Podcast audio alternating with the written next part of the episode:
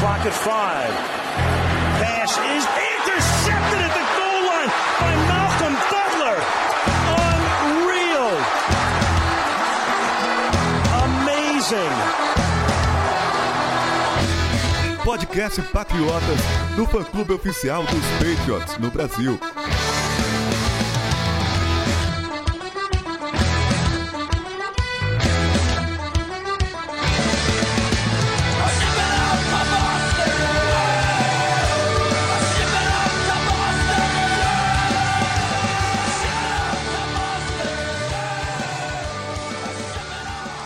Sejam todos bem-vindos ao podcast Patriotas número 245. Eu não sou o Felipe Von Zuben, mas tenho aqui comigo o Rodolfo Bueno.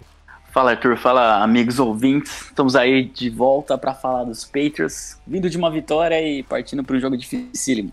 Pois é, pois é. Venceu, mas não convenceu, né? Eu acho até que a gente jogou melhor na partida contra os Bucks, que saímos derrotados, do que nessa contra o Houston Texans. Mas no final, da conta, no final das contas, o que importam são os três pontos, não é mesmo, Tati?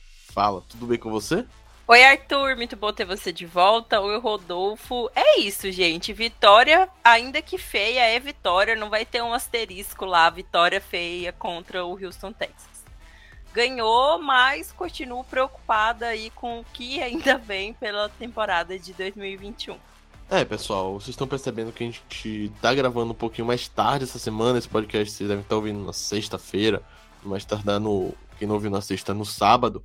Porque foi uma semana de feriado. Geralmente a gente grava ali na terça de noite, mas por conta do feriado a gente não conseguiu gravar, tampouco na quarta. E como a gente tá soltando um podcast já mais perto da partida contra o Dallas Cowboys, a gente vai dedicar um tempinho a mais também para falar do Dallas. E é claro, nesse primeiro momento, nesse estágio inicial, vamos debater essa partida contra os Texans. E eu já quero começar falando dela aqui, Rodolfo, sobre a nossa secundária.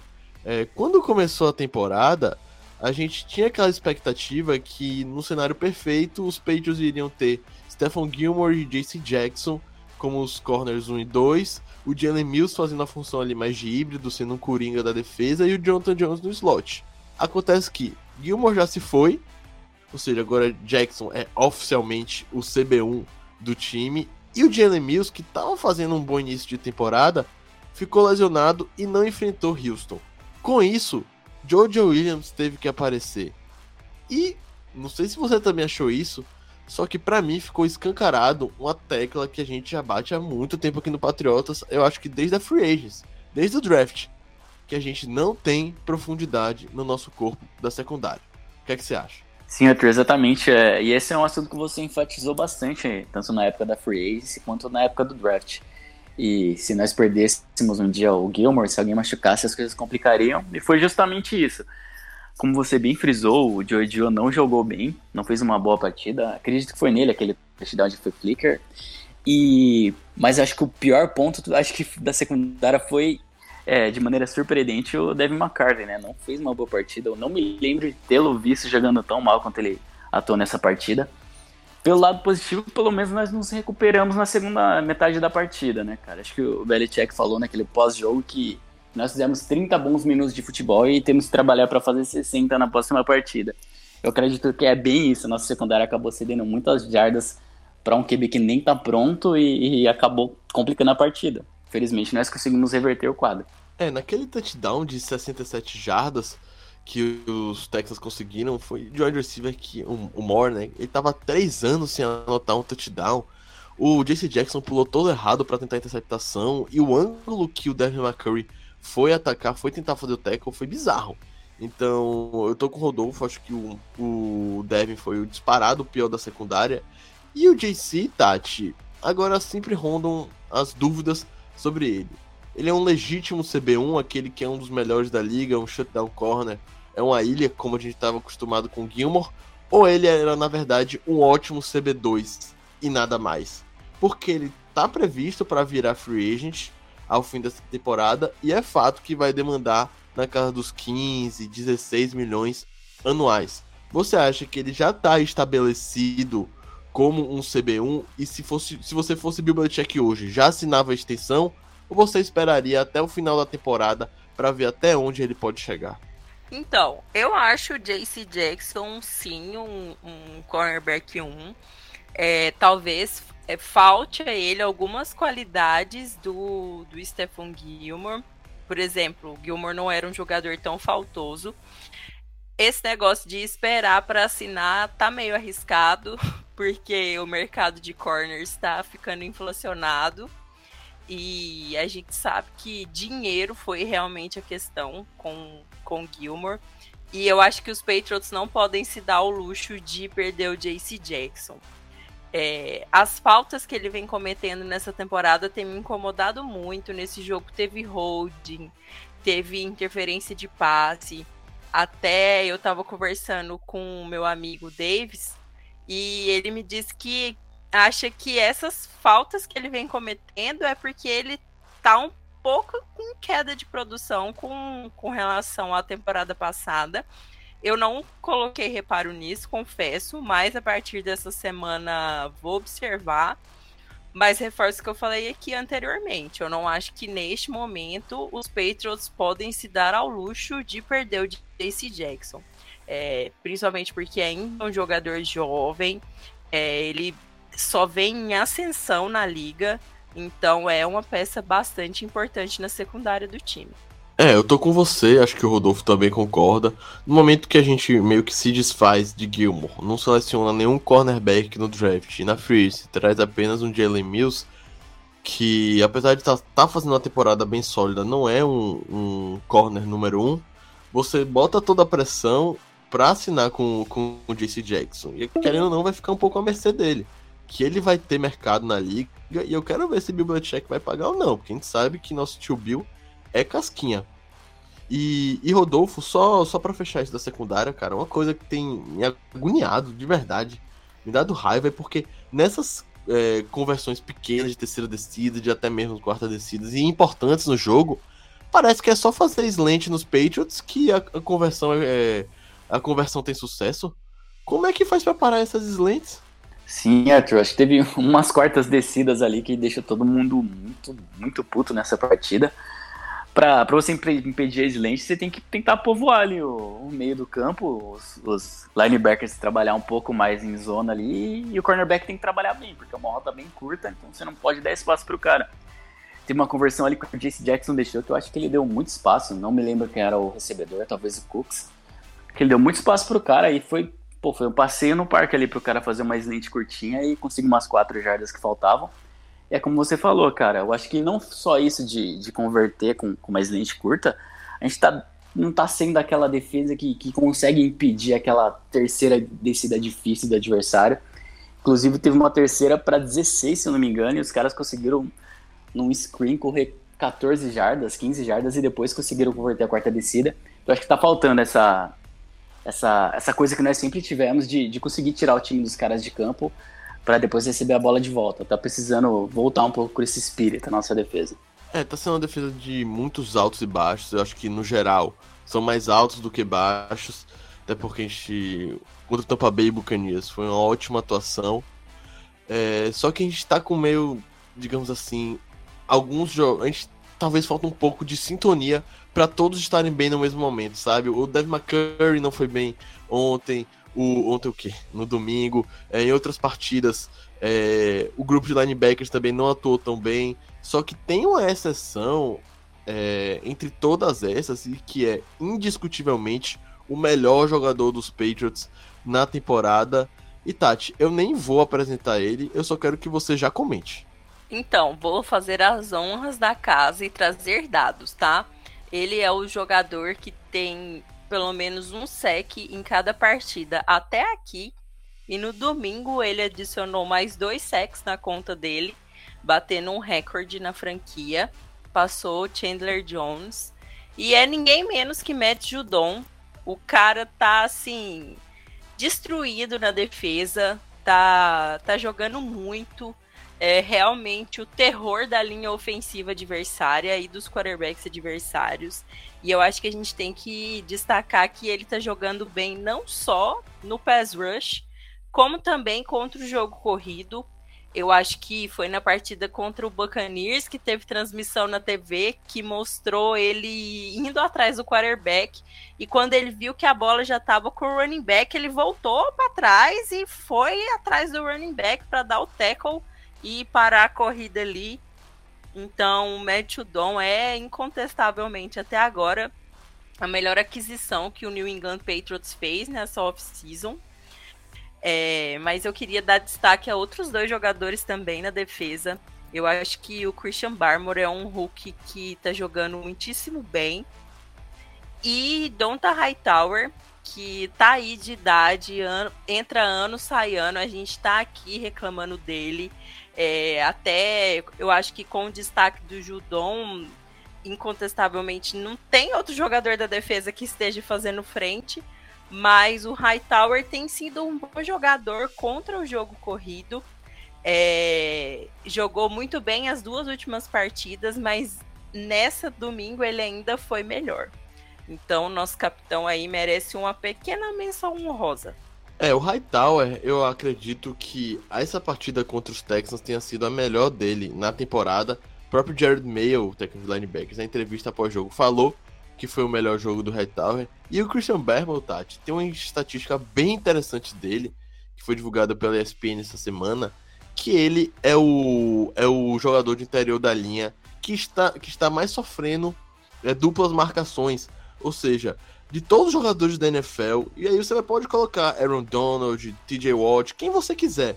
Christian Berman é quem mais está enfrentando dupla marcação da OL adversária. O que mostra que é um jogador, apesar de calouro, apesar de até ainda um pouco cru, ele tá dando muita dor de cabeça para as defesas, para as linhas ofensivas adversárias. E eu tô até percebendo é, a comissão técnica dos Patriots querendo colocar ele justamente em situações de um contra um, porque ele está levando a melhor.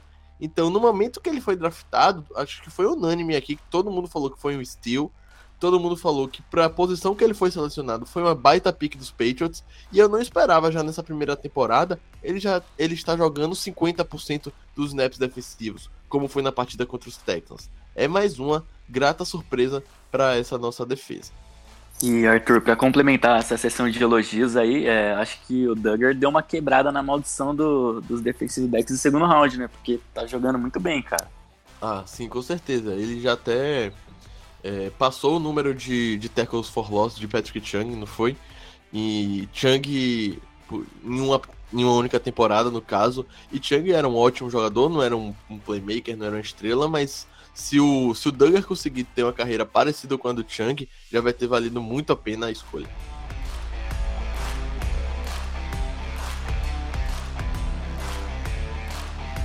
Passando para o lado ofensivo, para o nosso ataque, a gente tem que falar da questão da, da OL. É, começando com 4 de 5 reservas, somente David Andrews é, dos titulares estava presente em campo. O Trent Brown, para quem não sabe, está na IR, ou seja, já não joga também as próximas duas partidas. O Michael Enu já está de volta, estava na lista do Covid, mas já treinou nesta quinta-feira, então vai reforçar o time contra o Dallas Cowboys. O, o Win está, estava também, continua na verdade, na lista de, de Covid. E o Shaq Mason já está treinando de forma limitada, mas ainda não se sabe se ele vai estar disponível para enfrentar os Cowboys. O que se sabe, Rodolfo, é que, querendo ou não, a linha ofensiva deu conta do recado. Foi o segundo jogo com mais. É, com menos pressão sofrida por Mac Jones nos seus dropbacks. E assim, tudo bem que, a, que o pass rush de Houston não é, não é isso tudo, não é um pass rush que dá medo. Só que, devido às circunstâncias, podemos aqui destacar que foi um baita desempenho, não? Sim, Arthur, acho que pegou todo mundo de surpresa, inclusive. A gente pô, vinha sofrendo bastante com a linha ofensiva, enfrentando os outros adversários.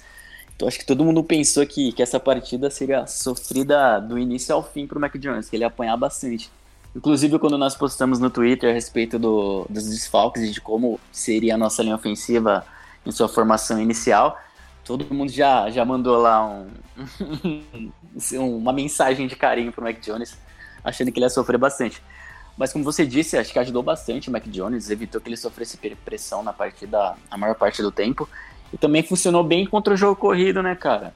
Acho que, que o Cajuste, principalmente, ajudou bastante ali, cara. Ele, ele mostrou bastante mobilidade saindo para bloquear pro jogo corrido. Foi um cara que, bom, depois de 45 anos nos Patriots, finalmente ele jogou e, e acho que mandou muito bem.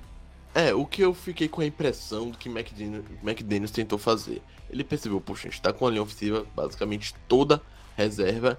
Então, é um jogo, para a linha ofensiva, na, na circunstância atual, é um jogo que deve ser mais voltado para proteger para corrida, porque, digamos assim, é um pouco mais fácil do que você dar 2,5, 3 segundos para Mac Jones lançar uma bola. Então, acho que eles focaram nisso e fez o certo. Mas, Tati, é, a gente tem que já começar a criticar o Damian Harris. Sim, ele fez um touchdown, conseguiu algumas outras boas jogadas, mas não dá para ficar sofrendo fumble toda hora. Isso poderia custar novamente uma partida. É, também não gostei, não, não achei bom. É, o Ivan Fierce, que é o técnico de running backs dos Patriots, ele falou essa semana que a unidade está sofrendo principalmente com os fundamentos do futebol americano, né? É um dos fundamentos para o running back é saber proteger a bola. Então é, é muito complicado você ter dois fumbles na red zone e duas situações de ponto, sendo que principalmente essa, ele estava praticamente dentro da end zone. Então, realmente o fumble custou seis pontos aos Patriots. É, é algo que, que não dá para acontecer e algo que não dá para um running back do nível do Damian Harris cometer essa falha. Eu acho o Damian Harris muito bom. É, não acho que deva ser colocado em xeque, porque ele apresentou muita bola dentro de campo no ano passado. Mas tem que melhorar, não tem jeito.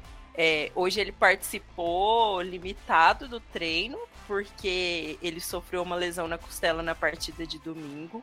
E ainda que cometa fumbles, mas vamos torcer para isso não acontecer mais, porque realmente a comissão técnica é, tá batendo muito nessa tecla e eu creio que eles vão pegar muito pesado com isso no, nos treinos. É um jogador que, se não jogar domingo, vai fazer muita falta. É, o backfield vai ficar só com o Ramondre Stevenson e o J.J. Taylor. Então a gente tem que torcer aí para além do do Harris é, melhorar o seu fundamento, ele melhorar da lesão também. É, tem também o Bolden que, convenhamos, não é um playmaker, não é um jogador dinâmico, mas é quem mais sabe proteger a bola. Então a situação não tá muito fácil. E até você comentou aí do Ivan Fierce, nosso técnico de running backs, ele disse na entrevista após-jogo que sentiu que o Stevenson tava é, correndo um pouco um, um pouco nervoso, com muita precaução, com muito cuidado e tudo mais. Mas, pô, pense aí, você é o Stevenson. No primeiro jogo da sua carreira, você comete um fumble e fica inativo das partidas restantes. Quando você voltar a jogar, você vai voltar a jogar muito agressivo ou com medo de cometer o erro novamente e ser, e ser colocado na casinha do cachorro? Então, assim, isso que não dá muito para entender dos Patriots. É, a gente só tinha basicamente Damian Harris de running back e o Stevenson, porque o Stevenson ficou justamente para isso, para ficar na vaga do, do Sonny Michel. Aí ele comete um erro é colocado na casinha do cachorro. Enfim, isso que não dá para entender, mas não quero retomar esse assunto, senão eu fico com raiva. Rodolfo, é... fala agora do Mac Jones pra gente já finalizar essa questão dos Texans e passar pros Cowboys. A partida que se aproxima. Não foi uma partida belíssima de Mac. Várias bolas ele poderia ter sido interceptado mais do que uma vez. E só que conseguiu é, o seu primeiro game winning drive no, no quarto período e trouxe a vitória para casa. É sem dúvidas o melhor quarterback calor desse início de temporada? É, cara, eu vivo uma relação com o Mac Jones que é tipo uma relação de paixão adolescente, sabe? Porque quando, quando o adolescente se apaixona, ele vive aquela aquela montanha russa de sentimentos, né, cara? Então o Mac Jones lança um passe burro, eu já odeio ele. Daí depois no lance, na, no drive seguinte, ele acerta todos os passes. Então dá pra dizer que, que é uma relação meio conturbada, mas que, que ele tá ganhando muitos pontos comigo, né? Eu que era meio um crítico à seleção dele no draft. Mas eu acho que no, no cômputo geral ele vem bem, cara. Porque, como você disse, ele lançou passes interceptáveis na última temporada, na última partida, mas ele é um QB novato, né, cara? Nada mais normal do que um QB novato cometer aqueles rookie mistakes. E ele comete, mas ele também acerta muitas coisas, cara. Eu acho que ele tem que evoluir bastante ainda nos passes mais profundos, mas ele é um cara que, que vem sendo um game, man, game manager muito bom, cara. Eu acho que para um novato jogar nessa, nesse nível que ele tá jogando é, é algo que pode encher a gente de esperança para ele evoluir a cada temporada e se tornar um cara consistente e de grande, quali grande qualidade na liga. E quanto a ser o melhor quarterback novato da temporada, acho que nessas cinco semanas isso é indiscutível, né, cara? Não tem nem que comparar. Acredito que o Trevor Lawrence cresceu bastante nas últimas partidas, mas se você analisar pela regularidade, é incomparável. Ele, talvez ele perca o título de, de ofensivo do ano, porque o Jamar Chase está jogando muito bem, mas entre os QBs eu acho que, que até agora é indiscutível que ele é o melhor. É, você até comentou isso de Game Manager, eu tava parando para pensar aqui, é, tirando essas duas partidas que a gente venceu, o Mac Jones colocou os Patriots em posição de ganhar outras duas, que foi no field goal errado de Folk contra o Buccaneers e no fumble sofrido por Damian Harris na semana de estreia contra os Dolphins. Então, assim, ele é um jogador que não compromete e acho que até a gente pode até falar isso, que ele já, já chegou num estágio, num nível de, de desempenho que ele tá sim sendo um, um impulsionando os Patriots para vitória, como foi nessa partida contra os Texans. Tá perdendo por 22 a 9, mesmo sendo uma equipe frágil como o de Houston, jogando fora de casa, nunca é fácil vencer, nunca é fácil virar. E ele mostrou que tem cacife para isso.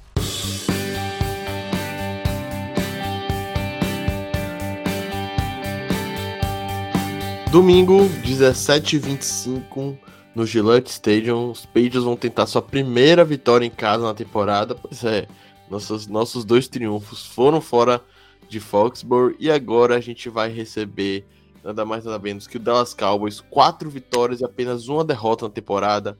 Dak Prescott, franco favorito ao prêmio de Comeback Player of the Year, um ataque muito explosivo, tanto pelo chão quanto pelo ar vai ser uma parada duríssima. E se os Patriots jogarem que nem enfrentaram o Houston Texans, não vão ter o mínimo, o mínimo de chance.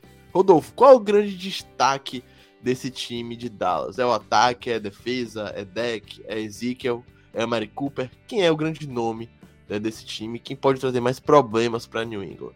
É, o ataque como um todo, eu acho que é muito bom. Você citou, citou bem aí que tem o Deck, tem o Zeke mas eles são um ataque que vem sendo muito, muito completo nessa temporada. Eles acho, acredito que, que são o segundo melhor ataque, tanto em pontos por partida quanto em jardas totais por jogo.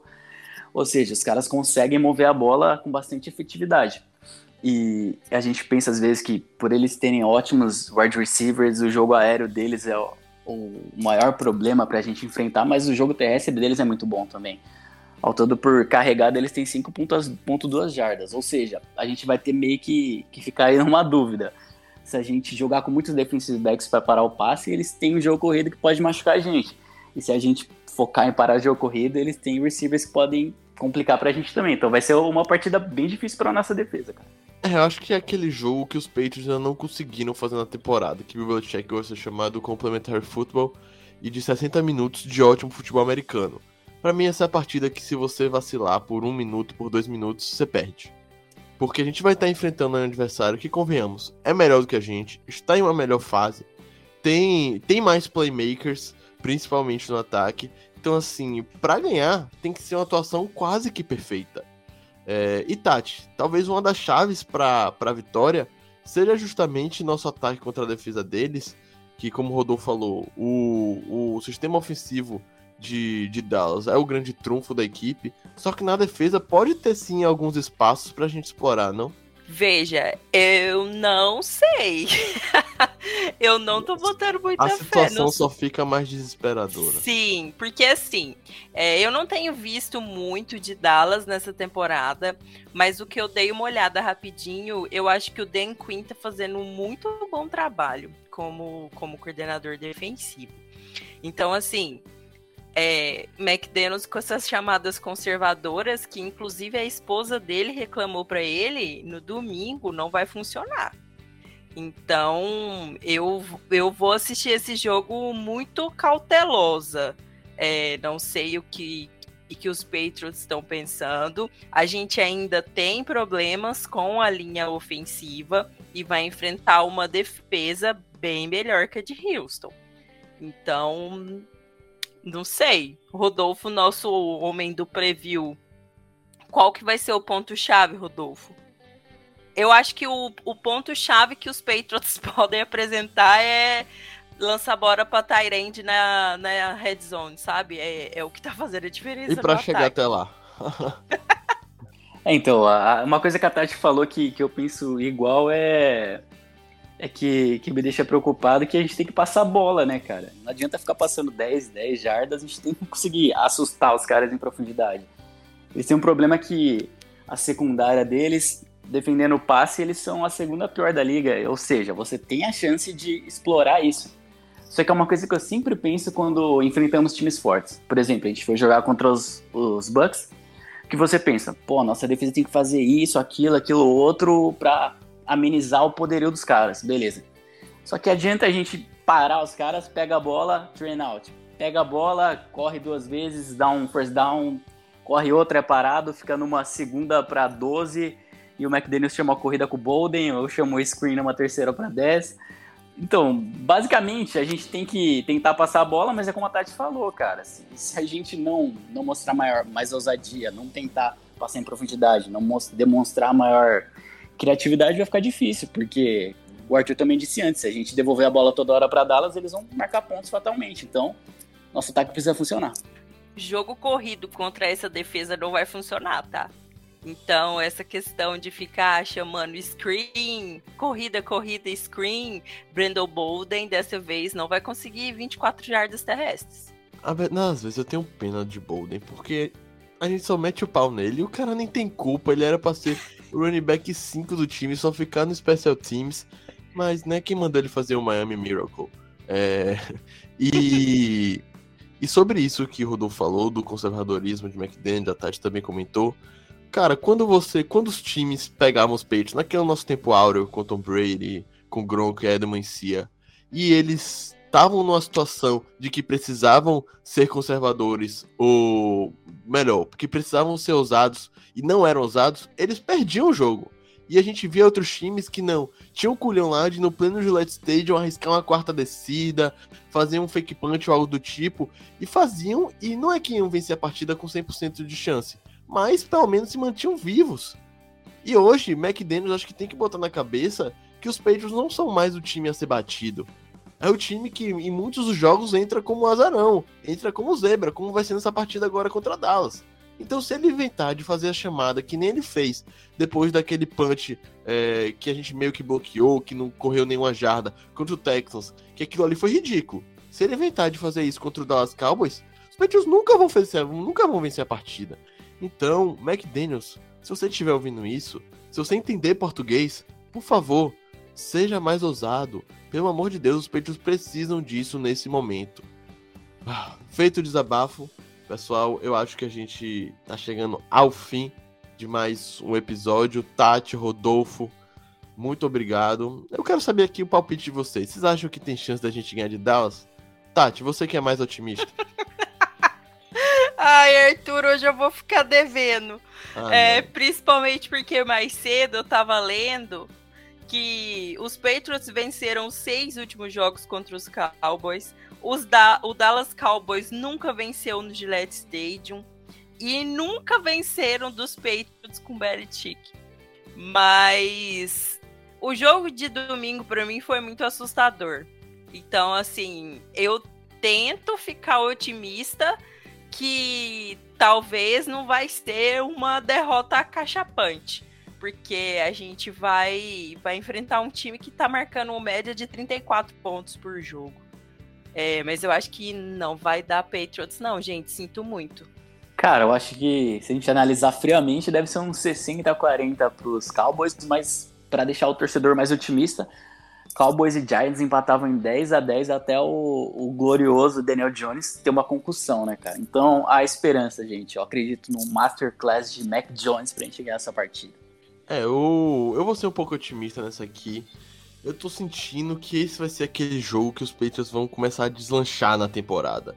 Porque a gente conseguiu ver nas semanas anteriores que o time tinha uns flashes, tinha uns sinais de que tem tem explosão na defesa, tem um Matt Judon, tem uma secundária que com todas as peças é competente.